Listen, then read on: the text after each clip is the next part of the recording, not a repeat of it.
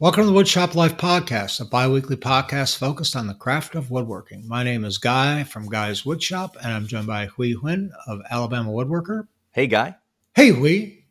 and Sean Walker of Simple Cove. Hey, Guy. Hey, Sean. Ah. this podcast is intended to answer questions from the woodworking community and give you guys some of our perspective on how we get things done in our own shops. Just so you know, we do have a Patreon account. Right now, we have one level and we're simply asking for a small donation just to try to cover the cost of bringing you this awesome podcast. So please go to patreon.com slash woodshoplife. And I'd also like to say hello to some new Patreons we have this time.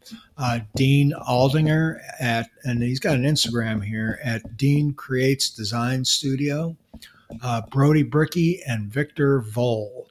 And uh, we sincerely hope that you'll give us your support. And also stay tuned to the end of the show to hear about what we've got going on in our own shops. So let's get into it. We, I believe you have the first question.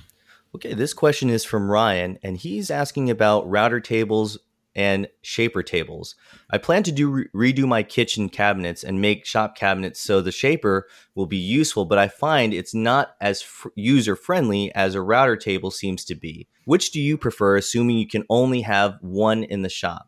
Maybe the first question, and then I'd actually like to t- talk a little bit about uh, shaper tables and router tables and kind of the differences. But I, I have a router table. Uh, I have a router table that I built myself with a Incra insert and a three and a quarter horsepower Porter cable. And I think for the most part, I think all both of you guys do as well. Am I correct on that? Correct. Yep. I have seen shaper tables, a lot of shaper tables actually uh, available on like Facebook Marketplace and Craigslist. They're they're always they always seem to be available. But I think one of the main differences uh, between a shaper table and a router table are the cutter heads or the cutters. Am I correct on that as well? That's one of the differences, sure. Yeah. I believe that the cutters on a shaper table, again, because I don't own one, are quite an investment. Whereas a router table is using router bits, a shaper ta- a shaper table is using very specific bits uh, that sometimes can be uh, specifically manufactured for a door style, um, but also they're much bigger, much beefier, and a shaper table because it is a a direct drive motor. No, it's not a direct. Uh, it's a universal motor that is belt driven. Has tends to have more power uh, in the spindle than say a a router correct? It's not a universal motor. Universal motor is what you'd have on a router. Correct. Yeah. Okay. Well, I, but yeah, but yeah, yes, you're correct. It'll have it'll have more power. It'll right. much higher. What's that? It's like the same motor that you have in like your table saw. Yeah. Right, right. Is that not a universal? I thought that was a universal motor. No, universal motor is what you'd find in like an electric motor, the uh, the uh, electric power tools. Okay, okay. My like apologies then. Like, yeah, it's all right. And the bits are go. They can be relatively large, right? I mean, to, up to like I guess like three inches diameter or something like that. Yeah, some of them pretty big. I guess the reason why I got a router table was because it, it took router bits and they're relatively inexpensive to uh, comparatively to shaper bits. Uh, yeah. Uh, to purchase, and it seemed more approachable to me. Take on a router table with the it seemed less intimidating when I was starting woodworking to, to go after a router table with just a simple small motor and mm-hmm. not all these crazy fences. And, uh, you know, I was green. And plus, it was cheaper. So, you know me, I'm going to go for the whatever's cheaper.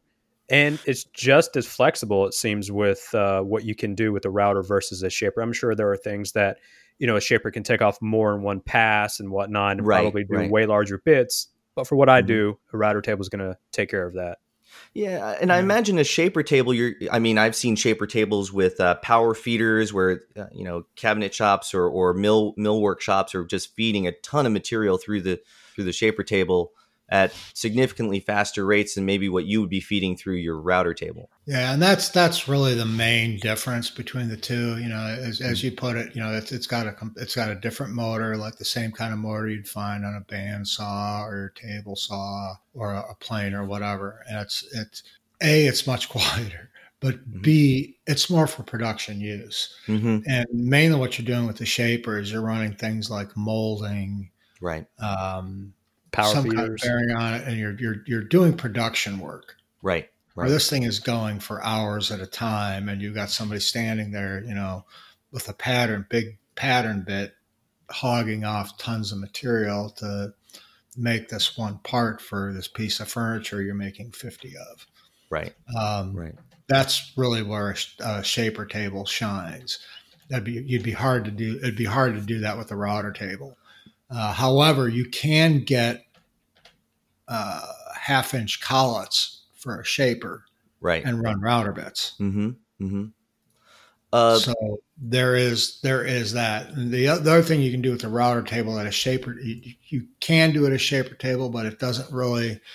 Some of the router tables, you know, like you know, with with like the Incra or the the uh, woodpeckers, where they've got fine tuning adjustments and things like that, you really don't have on the shaper. So you can do mm-hmm. a lot more joinery mm-hmm. on a router mm-hmm. table. That'd be easier to do on a router table than it would be on a shaper.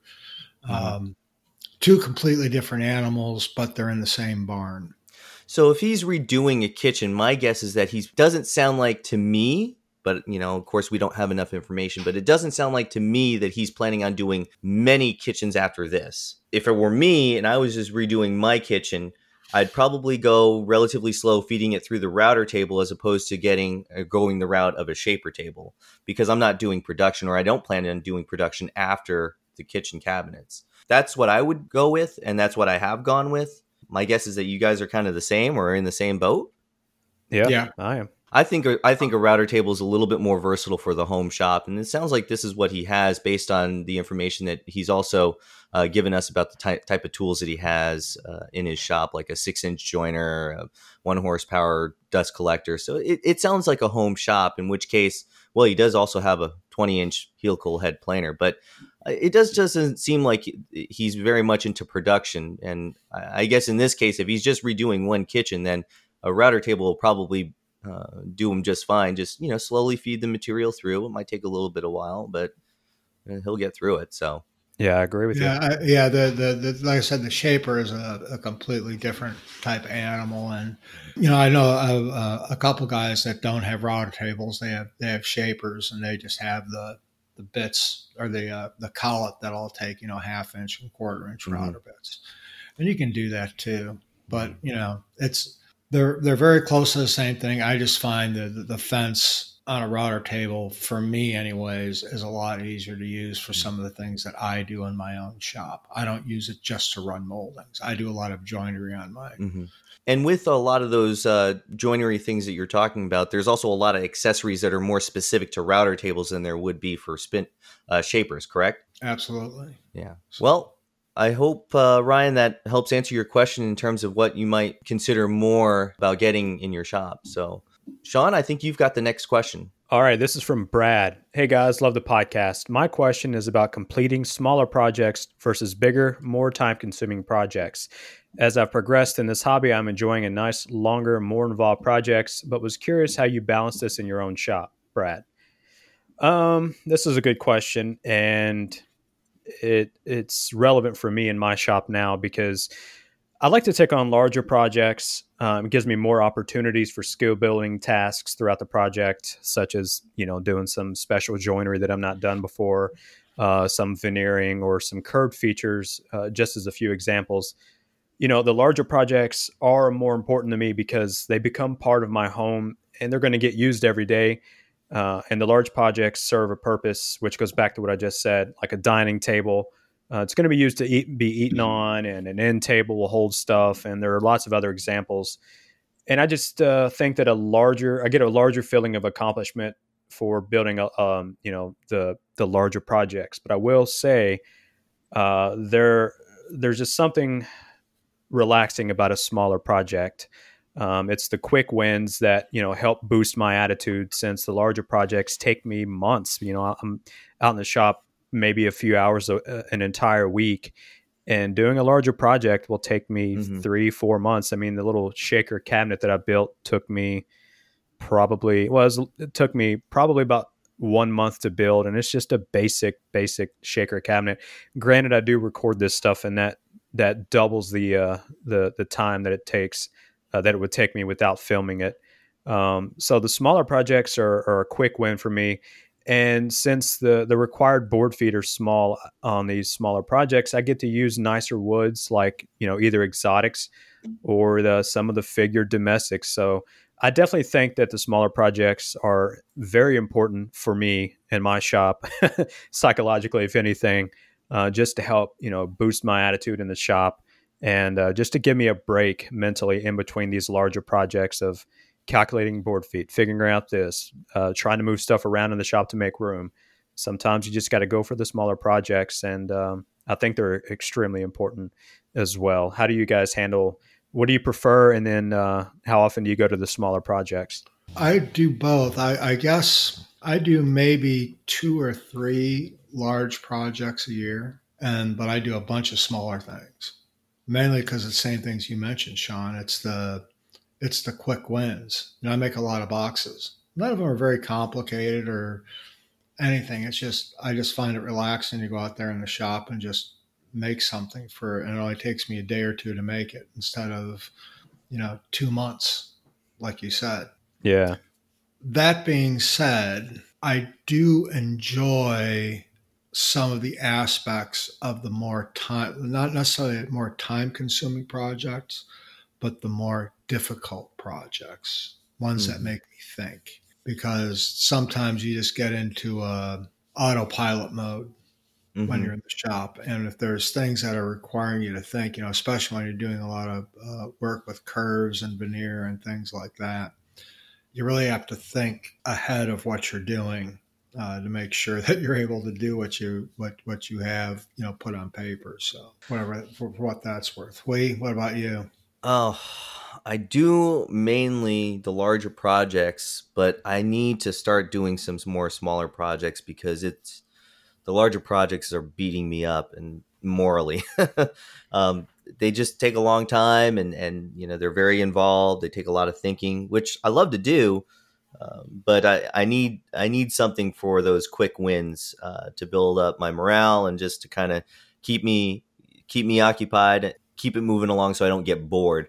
Uh, a lot of times, a longer project, at least for me, you know, because it, I have limited time in the shop, I tend to get uh, I tend to get bored about uh, three quarters of the way through and want to move on to a new project. I'm always like searching for that next project. So, you know, I need to take you know y'all's advice and start actually doing some of these small smaller projects. You know, these keepsake boxes and and some of the CNC work, Sean, that you've been doing with the plaques and whatnot. I mean, that sounds like a lot of fun because you get you get those quick wins in the shop, you know. But I I just haven't done Absolutely. a lot of small projects projects, and I I really I really should. So yeah, small projects should have them. And when you get your CNC machine, I mean that's gonna just suck all of your time out of the shop, and so yeah, Great. you'll have plenty of opportunity to do these small projects coming up pretty soon. all right, that's uh, hopefully that helps, Brad. Uh, Guy, what do you have for us? This question comes from Alan, and he's asking, What do you guys use for air filtration, and what are the aspects you considered when picking the system you use? Can a box fan with an air filter be a reasonable option? My situation, in case you offer specific suggestions, I am in a large two car garage, shop on one side and a wife's car on the other. Alan. I feel your pain about having your wife's car on the other side, Alan.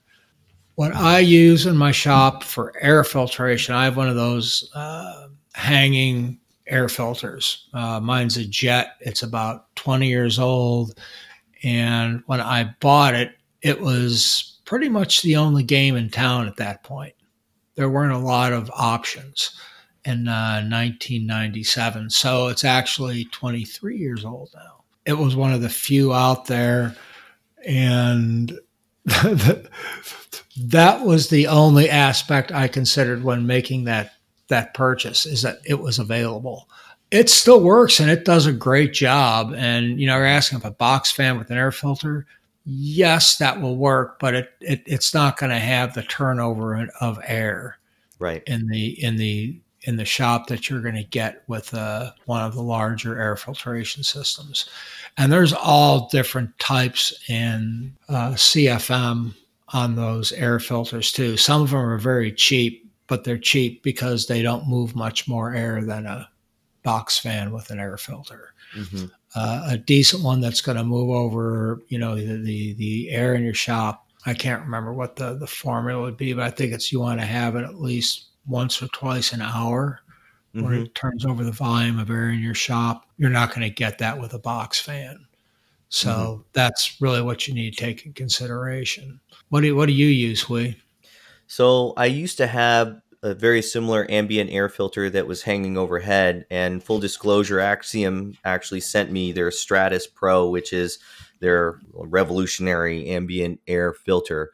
Uh, and the way that one works, so where some of these air filters are going, I think Powermatic makes one too, is that it's actually sitting closer to the floor and, and circulates the air from the ground and then pulls the air from the ground and then shoots clean air up into the up towards the ceiling around you know, so you know up by your face. Uh, it works really well. It is expensive. Uh, i think they start at $500 uh, so it's not a cheap model. The there are the hanging ambient air filters and that actually works pretty well as well. Uh, and again, like you said, Guy, the important thing is is getting that air turnover and, and circulating all the air in your shop. Just like you said, the box fan's just not gonna the box fan's just not gonna circulate that much air, as well as like the ambient air filters, and especially uh, clean cleaning the air filters is another thing. Uh, I believe a lot of the ambient air filters have ones that can be that are replaceable. Uh, I guess you could get not replaceable, excuse me, clean. You can clean them uh, I guess you could probably get a very similar filter for a box fan, but uh, you know it's going to be some form of jerry rigged thing where you're using either um, like uh, bungee cords or or rubber bands or whatever to strap it on there. And I guess for me, it doesn't necessarily look very good. Uh, having something uh, up on the ceiling is nice. These other ambient, ambient air filters that are coming out that are sitting on the floor, you know, the negative behind that is that they sit on the floor and they take up floor space. You know, they don't take up that much, but you know, just just something to consider. Those are kind of the options that are out there now. Um, I've been using this Stratus uh, because it was given to me from Axiom to test out and to use. Um, I'm not a product tester, so I don't really, you know, know what to say about it other than you know it works well it, and it circulates a whole heck of a lot of air, and that's about all I can say about it. So Sean, what do you got going on? What do you use an ambient air filter? No, I do not. It's just something that I've not picked up that I probably should, um, especially because I have a mini split, so I need to keep it clean. I currently don't mm-hmm. have anything. I will be putting something in this year. I just got to figure out what I want to buy. Um, mm-hmm. I would mm-hmm. prefer to hang it on the ceiling because I don't have a lot of floor space. Mm-hmm. However, um, back to Alan, who was asking about a box fan and whatever. So it sounds like he may have uh, floor space. And if he does, I would point you over to look at uh, Jay Bates did a mobile air cleaner cart. Um, and one of his old videos, he actually used to store his uh, lunchbox planer on top of it. So you have, if you have the room, you know, you could set a tool on top of it and mm-hmm. make it a multi-purpose cart. But apparently, he's done tests and he has the the little uh, the little reader that tells you the quality of air in your shop, and it does a fantastic job of cleaning out his shop. And I think even his newer, larger shop, um, but it uses uh, what is it called? An old um, furnace HVAC blower motor. Yeah, HVAC impeller. Bro- yeah, it's motor. not using a box fan. It's using a big, huge. No, it's not using a box fan at all. No, yeah, I've seen that thing. I mean, it'll it'll knock you over. It's moving so much air. Yeah, I, I guess what I was when I was referring to him saying a box fan, I mean, if he has floor space, then this may be a possibility for him yeah. because apparently it works really well, and he's using you know just some air filters that he picks up at you know that we use in your um, in your house for this uh, mobile air cart and it in an air cleaner cart and it does a fantastic job. Uh, according to Jay, I've not built one, but you know he says it does a great job. I would definitely believe what he says. So definitely check that out. I'll put a link to this uh, the Jay Bates mobile air cleaner in the show notes for you to check out. Let me put it this way: a box fan with an air filter may not be ideal, but it's better than nothing. Yep. And if you keep that near where you're working, let's say, you know, on your bench or something like that, where you're mm-hmm. creating mm-hmm. the dust, especially when you're like sanding, mm-hmm. it'll help quite a bit. Yep. So it won't be as good as, you know, some of the other uh, options we discussed that are, you know, four or five hundred dollars or building this big thing. It's still better than nothing. And I, I, if you're worried about that dust, you know, the fine particles, I'd probably recommend at least doing that in the meantime. For sure. Because uh, it will cut down on quite a bit of, of dust in the shop. All right. I think it's going to go back to we.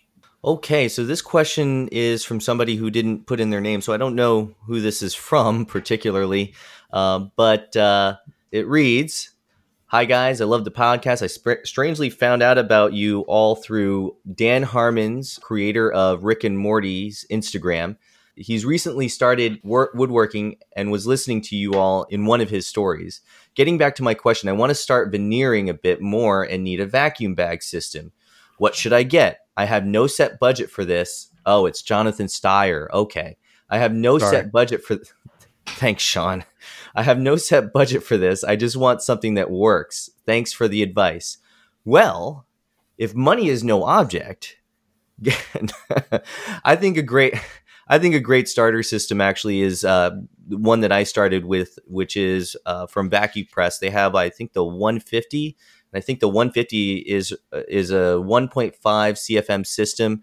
You can get a bag on sale from Veneer Supplies. Uh, you might have to check the fitting on that. So that he has he has sales all the time uh, where you can get like a, a four by four bag for like I think like 75 bucks or something like that. And it's a polyur, uh, not a polyurethane.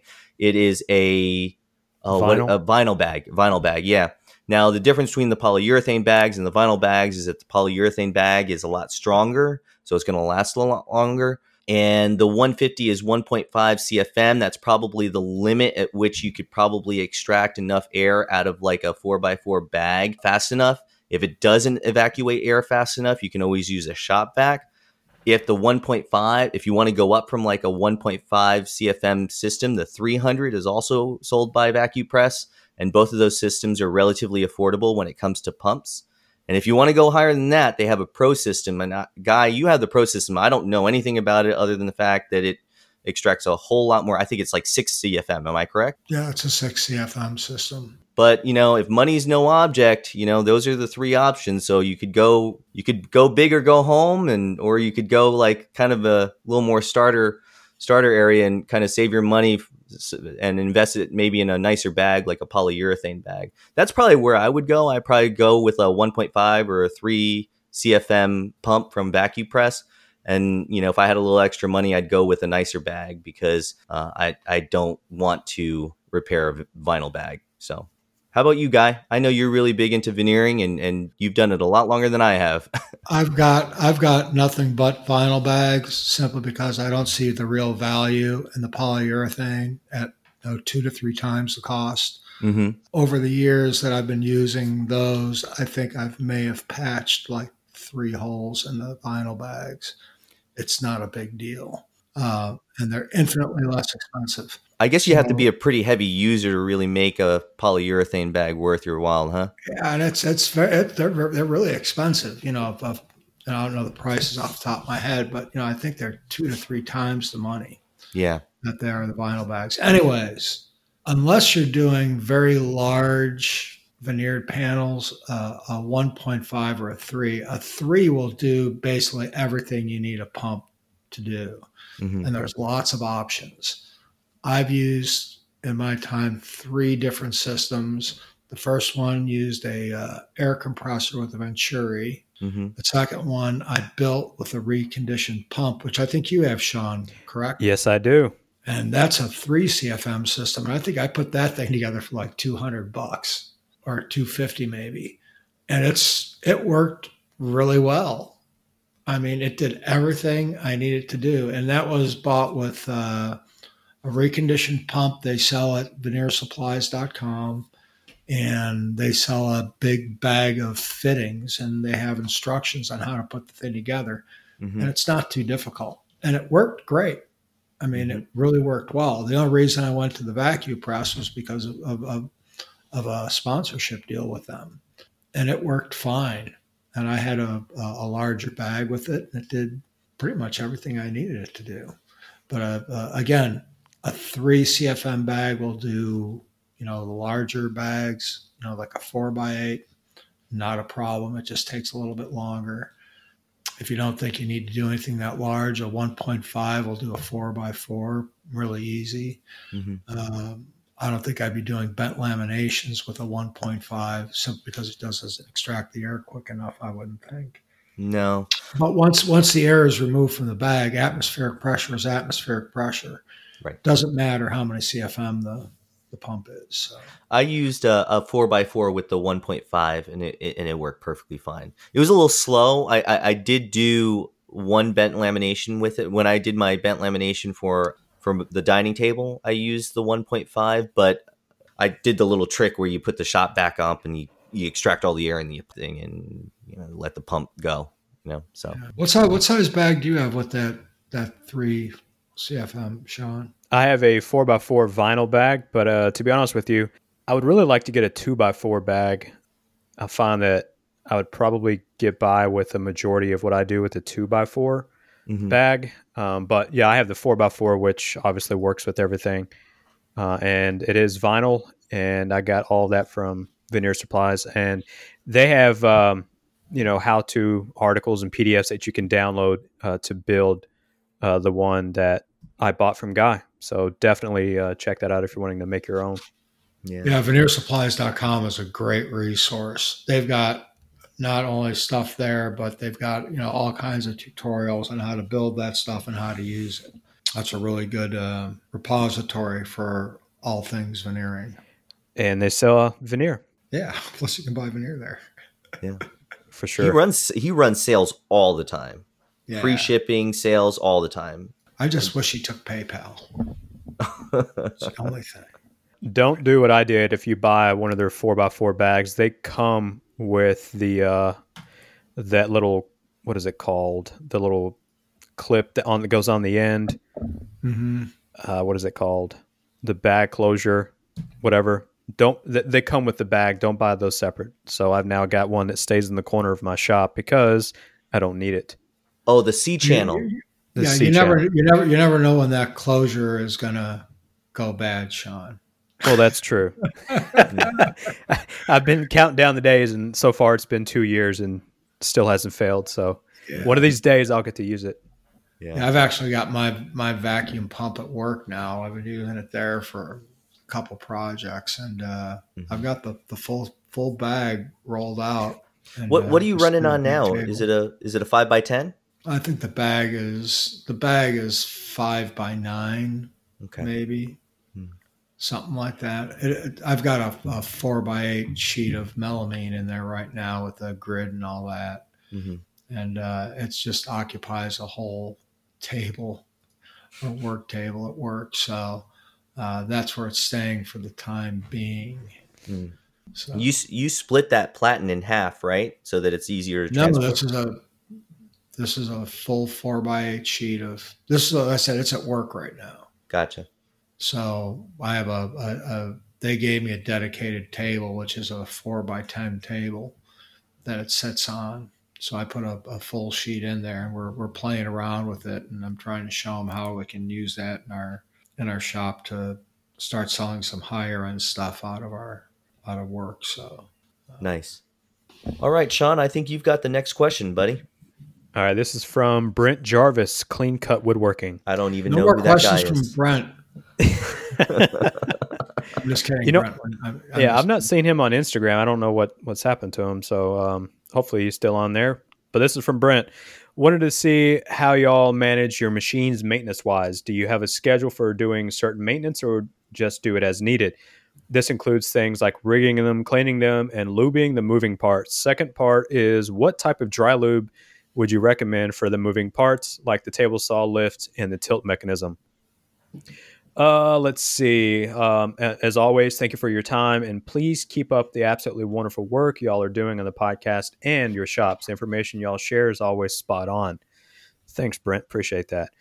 Um, let's see. I like to do a deep cleaning about every six months. Now, keep that in mind, or keep in mind rather. I'm not a typical woodworker. I'm not out there every day multiple hours every day. I'm out there a few hours a week. So obviously, if you use your tools more, you're going to have to adjust that number accordingly. Uh, but six months is about how often I get out there to do a deep cleaning on the tools. I'll still do the in between projects, waxing of surfaces. But uh, first of all, I'll clean the table saw blade, miter saw blade, and all of the bits that I use. Um, I will use the CMT bit and blade cleaner. Uh, for the blades, the 10 inch blade, I'll just use the uh, the lid off of a five gallon bucket, stick the blade in there, spray the stuff on, um, let it soak for about five to 10 minutes, and then I'll hit the teeth using a nylon brush uh, or toothbrush or something like that. Uh, and then I'll wipe everything off with a cotton rag. Same thing goes for the router bits. Spray them, put them in a little cup, spray them, let them hmm. soak, wipe them off, and we're good to go. Uh, let's see. And, oh, also, don't forget if you have a Festool domino, those are bits too. You got to clean those as well. So just throw mm. them in the cup, not literally, but put them in the cup, let them soak, wipe them off, and then put them back in your uh, your domino. And uh, while you have your domino apart, don't forget to check all the little uh, the little areas that will touch and rub and all that stuff, and maybe put some WD forty on that, or not WD forty, but um, some three in one oil or some light machine oil or something like that. Keep everything clean and lubed. Mm-hmm. Uh, table saw cleaning. Um, now, I'll begin cleaning the table saw by using some sort of compressed air to blow out all the hard to reach areas with the machine or dust collection on. That way, it, will collect the majority of it. Um, and then I'll vacuum out the cabinet for the areas that just uh, won't escape the uh, the DC or that does escape the DC rather. I do have a nice little pile that builds up in the bottom that I'll have to vacuum out. And uh, one of the questions that Brent did ask us is about what we use to lubricate the moving parts like the table saw lift and tilt mechanism. And after I clean everything, I do spray some of that WD 40 dry lube on all the, the gears mm-hmm. and stuff. I'm not sure if that's the best product, but that does work well for me. And before I answer the rest of this, uh, do you guys use any any different type of dry lube for your machines? I use Dynaglide, and the only reason why I use Dynaglide is because when I ordered my Microfence Edge Guide, it came with a, a bottle of that stuff, and I've been using it ever since. It goes a really, really long way, but yeah, it's it's expensive. It's about twenty dollars a bottle, but it goes a long way. Um, again, it came with the Microfence, but if I had to probably buy a bottle of stuff, I'd probably go with the WD forty dry lube that like like what you use, Sean, because it's at the big box store and it's available. So, Guy, do you use anything different than what we mentioned?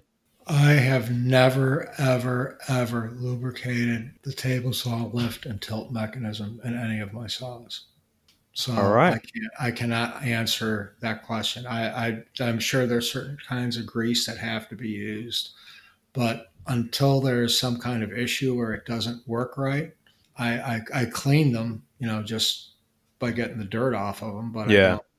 I don't lube it. I've I've never lubed anything. Yeah, well, I came from a, a Craftsman 22124 hybrid saw, and I had to spray that thing probably every other week. It was just a massive piece of crap, and um, the dry lube definitely definitely helped. I've not had to hit it on the uh, SawStop. I think I did spray it once. I don't know if it was needed or not. So, but if I do need to use it, uh, WD forty dry lube is definitely what I what I use. Um, so, anyways, that's the table saw. Next, I hit the router table, remove all the dust, and I again pay attention to cleaning the router lift because there's all that chips and dust is going to fall down in the cabinet, so that's going to get dirty fast. So clean those out, and if you need to use any dry lube, again, spritz a little WD forty. If you do spray it in there, be careful because you got your router right next to it, obviously. Mm-hmm. Uh, and then finally, I clean all the cast iron surfaces. I hit it with some WD forty, uh, wipe it off, and then I hit it with some paste wax on the table saw, router top, router table top, jointer planer combo, anything that's cast iron. And obviously, if I still had it, I would hit the bandsaw as well, but I don't. So um, that's pretty much what I do um, to clean my shop. What about you guys? Is there anything that you all do different than uh, what I what I mentioned um, to clean your tools? Dang, Sean, you do a lot. I'll tell you what I do. I take a leaf blower and go to my shop and blow everything out. Uh, the only other thing is that uh, I use mineral spirits on my on my cast iron surfaces, and then and then spritz them with some Boeshield, uh, particularly when the seasons change over in Alabama because it gets so very humid during the summers, and then you know it goes back to being uh, quite dry during the winters, and that that's about it. I just spritz it with uh, some, or I just wipe it down with some mineral spirits and then spritz it with some Boeshield to kind of you know penetrate into the cast iron and keep it from rusting. But other than that, man, you do a whole heck of a lot more than I do. Oh, I, yeah. I, I clean I clean the uh, the tilt mechanism, you know, because sometimes that gets gunked up with stuff, and then you know hit it with a little bit of dry lube. But man, you got a regiment, I, dude. look, I, I, just vacuum up the dust and clean cast iron. If you break break down what I just said, no, I, it sounded a lot more involved than that, my friend. I think I no, just no, no, talked cool. too long. Yeah, yeah. The, the, about about the only maintenance. I mean, I, I you know I regularly clean my shop because I I don't like crap everywhere, so I tend to you know just brush my tabletops off, and mm-hmm. the, I don't have real humidity problems here, even in the summertime where I'm getting rust on anything. So unless I, you know, get a bead of sweat or something, or I'm stupid enough to set a uh, a soda can down on the tabletop, so I, I don't I don't really have to deal with any type of surface rust. Every now, maybe a couple times a year, I put a couple three times a year. I may you know clean it off and re-wax them. I put wax on the tables quite often, maybe maybe once a month or if I feel friction on something. But the only thing I really do on schedule is my I send my blade off to be sharpened once a year. Mm-hmm. Yeah, and that's it. That's the only thing I do on schedule. Let me ask y'all something. Huy, have you noticed about your your SawStop? The top scratches so easily. Have you noticed that? Not particularly, but I'm I might not be paying attention that closely. I don't it, know. I haven't really. My top looks terrible. Like it looks like I just took something sharp and just scratched the whole freaking top. It, it, looks pretty rough. So um, no, my top doesn't look like that. yeah, mine mine does. So. Uh, any recommendations from you two on how to remove light scratches? I mean, obviously hit it with some sort of light, super super fine abrasive, and then no, you can it. actually take sandpaper to your your cast iron top, Sean. What what grit would you recommend? Whatever grit you want to use to get those scratches out of there. I mean, I've used in the past. I've used as high or as low as like 180. Huh. But you know, like a 220 or 320 would be fine. Yeah, I need to because it looks terrible. I mean, it's not affecting anything. It's just it looks awful. Yeah. No, I don't have scratches like that. You've talked with others and they have it too? Yeah. On their oh, SawStop. Yeah, I mean it's scratches. It, it, looks like I I neglect my my top. It looks terrible. Oof. And obviously I don't, but the only thing yeah. on my on top of my saw that really sticks out like a sore thumb is where I've I've plunged the uh, track saw into the top. Ooh, ooh! I've got a couple nice nice nicks in there from that. How's that blade? How was that blade? replaced. so, but um, yeah, you can you can sand those cast iron tops and just make sure that you you know put down a layer, you know, clean it afterwards with mineral spirits, and then put some. I just use you know regular Johnson's paste wax on yeah. top of mine. I do use that Boeshield stuff mostly on like the fences and things like that not on the steel itself or on the iron.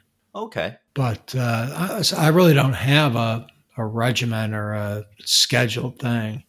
You know, there's, it, it, it's just, I fix stuff and clean stuff as needed. I mean, if I don't use something for six months, I'm not going to clean the damn thing.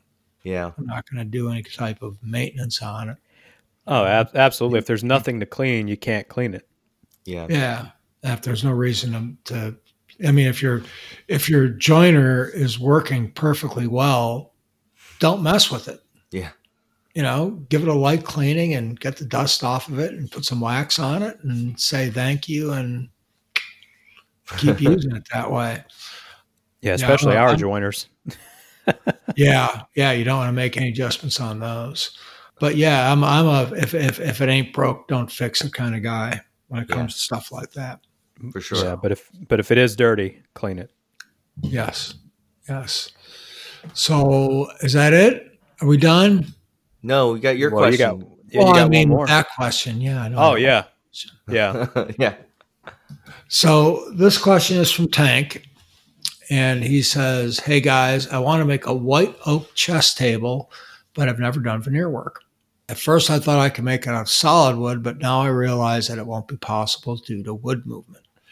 I don't own a resaw capacity bandsaw, vacuum press, or drum sander, so not sure where to start. I assume store bought veneer, no idea where to go from there. Thanks so much. Love the podcast tank. Well, in the first part of your question, you say, I could not make it out of solid wood.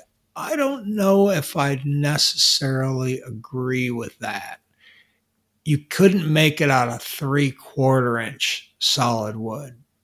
But mm. even if you have a table saw that can cut, I mean, a standard chessboard, the squares are two inches. I think a regulation is two inches. And if you've got a regular table saw, I mean, you can cut eighth inch, 16th inch wood on that and mm-hmm. resaw mm-hmm. it yourself with a with a table saw. That would be wide enough to do it. Mm-hmm. And especially if it was down to a 16, 16, but even an eighth of an inch, as long as you kept all the grain going in the same direction, it's really not going to move that all that much mm-hmm. because of the thickness. Mm-hmm. Um, anyways, as far as veneering it, I just did several of these tables. I actually built some. The reason I took these questions, I built uh, some chess tables and also some backgammon tables out of veneer, mm-hmm. and um, that was just simply using, you know, store bought, commercially available, 42nd of an inch maple and, and walnut veneer. And I just cut the squares out and taped them together and put them in a vac bag. Now, if you don't have a vac bag, I have a video on my YouTube channel, Guys Wood Shop. and I actually talk about how there's a, a special video that, that, that's called How to Veneer Without a Vac Bag and explains how to make a set of cauls and how to use uh, clamps to press with veneer. And that's what I did for years until I, you know, had bought a vacuum bag about five years ago. So it can be done. You don't need a drum sander. You don't need a, a bandsaw. You don't need a vacuum bag. You can do a store bought veneer, a sharp utility knife, a couple forms to cut the two inch squares, some veneer tape, and some melamine and clamps, and mm-hmm. you're golden. Yeah, mostly consumables. Mostly consumables. Yeah. Yeah, it's it's it's really not the difference. It's just tedious more than anything else. Sure. Have you guys ever made a, a chess table or done anything like that before? Never made a chess table, but I made some small panels, and rather than bust out the vacuum bag, I just made clamping cauls and you know attached a whole bunch of clamps. And I imagine you know it wasn't what what he's looking to make wasn't much bigger than the, pa- the small you know door panels that I was making. So I think it's more than he should be more than capable of doing that with clamping cauls and the consumables that you talked about. How about you, Sean? Have you made any like chess tables or checker tables, backgammon tables? No, nope, like that. I have not. But I would. Uh, another option is to look at the uh, the HeatLok veneer glue if you want to use an iron. Um, mm. If you're just doing a small tabletop or something like that, that's another option. Or was it you guy that made a video, or is it somebody else on how to make pretty much how to make your own type of HeatLok where you put uh, yellow glue on it, let it dry, then iron it on? Was that you? Yeah, I've I've talked about it before. You know, the thing is when you're doing something like this with a with a chessboard, I don't know if I'd recommend doing that, especially with different species of wood because they because when you put that iron on there, it could heat up and could change things mm. quite a bit. I Can, mean, as far as the uh, one piece of wood shrinking more than the other. Okay, well, I guess I'd I was be, confused, and I wasn't that. sure. Can you buy store bought veneer? Oh, okay. All right. I guess I was confused. I thought he was like making a table, and he was veneering it out of oak. I didn't under like what exactly is he doing? Because he's talking just about white oak. Is he trying to make the chess board or a chess like the the checkered part of the the table? I guess I'm confused because he only mentions white oak. Yeah, I'm assuming he's talking about the chess yeah board itself because he mentions just white oak. So um, yeah. is he going to do like alternating grains of white oak? yeah, or is he staining? No, I, yeah, I, so, I think he's talking. He's going to make a chess table, but the bulk of it's going to be made out of white oak, and then the the, the yeah. chess table itself is. Gonna So that's what I took from that. That's what I assumed. and because he says store bought veneer, so in white oak. So if he's doing, yeah, I'm not talking about using the HeatLok glue on the top on the board itself, but on the rest of the table if it's flat surfaces. Oh, Then. Mm. yeah. Okay. So I, I guess I don't understand from the lack of information in that question what he's Yeah. what he's trying to accomplish. I think he's I think he's talking about using veneer to make the actual chessboard. Yeah. Because Okay. you don't want to make a chessboard out of solid wood because it'll it'll explode any frame you put around it hmm because of expansion and contraction. Yeah, there there are ways to do that with cutting the grooves and all that stuff, but it sounds like he's wanting to go a different Yeah. route. Yeah. Okay, well then no. Um, that the only other way that I can think of is what you all said. If you're trying to make the actual chess board, and uh, yeah, you're right. I would definitely wouldn't introduce any heat to that. I thought he was talking about the other the rest of the table, Yeah. but yeah, no, that that's what I would recommend as well. Uh, I, I actually had a, a heck of a time making those chess tables. Um, most of the backgammon boards were, were difficult. So they, all the, the, the, the different backgammon points had to be inlaid into the veneer, so to speak. It all had to be cut out. I don't know if that's marquetry or parquetry. I still don't know that. People keep telling the difference, but I forget. So, but it's kind of like that. It was it was it was challenging, but a lot of fun doing it. The tables came out nice. So Yeah. um, They do look very nice. Very nice. Just call Thank it architry and just hope that Architecture. no one catches it. Yeah, exactly, exactly. So I think that's it for the questions. Am I correct? That is it. That is All right. it. So let's talk about what's going on in the shop. Huy, what do you got going on in the shop? I built the cabinet boxes and all the drawers for the CNC table that I'm making. I wanted to make sure that I had storage underneath because there's a lot of open space underneath that steel frame that I built.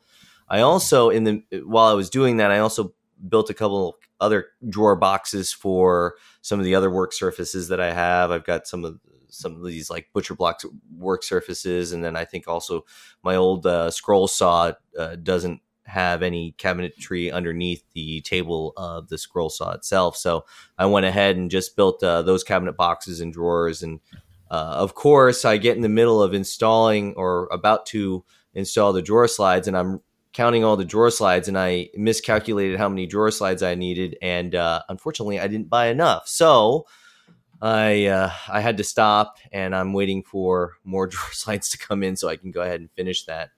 Uh, but that's what I've got going on, and happy that's almost done and finished. And hopefully, the uh, CNC table should be coming in pretty close to the well, it is the end of the month, uh, beginning of March. So looking forward to that. How about you, Sean? What do you got going on, man? Oh, let's see. Um, I went during the week and picked up some eight quarter cherry. I've got two 12 foot long boards, roughly nine inches wide. I've got that setting in the shop. I'm going to be starting on a cherry side table for my sister and her family. Um, so, other than that, I went this weekend. I was using uh, or made a door for my CNC cabinet to fix a warped door that was on there that's been bugging the crap out of me and I used a nice ogee pattern rail and stile kit from Whiteside. It's the Astro coated. Uh, I gave that a uh, uh, a run this uh, this weekend, and man, using those bits was just amazing. They, they came out perfect. The cut is really really clean. I like the profile. I don't have the raised panel bit yet, but um, the rail and stile kit. I mean, it's super easy to set up.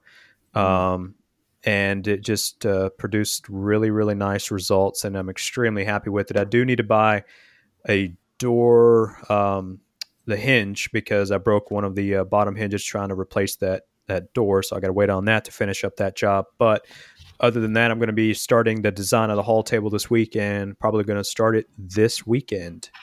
So looking forward to that. Nice. uh, that's all i got going on. What about you guy Uh, I just started a new project yesterday in my shop, which was which is a kitchen island, which is something I hadn't planned on making right away, but it's got to be done now. So I started that, and it's going to be made out of white oak and white oak plywood, and I got the legs done today, which was interesting. I've done something like this before once, where they're they're they're two inch thick legs, but they have to be hollow because mm-hmm. I got to run electrical up one of them, maybe two of them. So I kind of made like a four sided thing, and then there's rabbets that each side sits into, and it you can't really tell that they're laminated together. Mm-hmm. It looks solid. They came out pretty nice. But you have nice um, straight grain on all four sides. I like that. Yeah, it's it's all pretty much all rift sawn anyways. That would have happened, but I couldn't get, you know, eight quarter rift sawn is the thing because I want them to be two inches thick. Otherwise, I'd have to laminate them together. I don't want. I don't like the look of laminated legs. And you know, something for the shop that's fine, but something would you know in, in my kitchen, I really didn't want that. So, uh, but yeah, there's real nice straight grain on all four sides. And then I at work, I'm still working on that large four by eight uh, table. And the base, I did uh, these this kind of thing where it kind of, somebody said it looks like the Under Armour logo. I guess I guess it does. I never noticed it, where the legs are like two intersecting semicircles mm-hmm. that I used uh, some bent lamination. They came out pretty cool.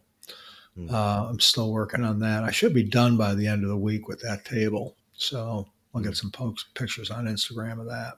Was that That's just a half lap on the on the two circle halves? Uh, let's call it a quarter lap. Gotcha. Yeah, yeah, yeah. because only one only only one side has the half laps. Gotcha. So it's it the the one circle is set into the other circle because I wanted like a two different planes on it. Yeah. Anyways, so uh, well, I think that's going to do it for this show. And we would like to thank everyone who left us a five star review on iTunes. It really helps us out in the search rankings. And of course, we truly appreciate the feedback. So remember, this podcast is here to answer questions from you, the woodworking community. So if you do have questions you'd like answered, you can send us through the podcast contact page at woodshoplifepodcast.com or DM us through Instagram at, at Woodshop Life. And uh, I can be reached at guyswoodshop.com. And where can you be found at, Huy? Find me at alabamawoodworker.com. All the links to social media are there. Sean, where can we find you? At Simple Cove on Instagram, at Simple Cove on YouTube, and at simplecove.com. Nice. Anything else, Sean? Anywhere else I can find you at? at Simple Cove on Twitter, at Simple Cove on Facebook, but nobody uses Facebook anymore. All right. All right. Well, real good. I'll uh, talk to you guys in a couple weeks. See you All in right. a couple. See y'all later. Bye.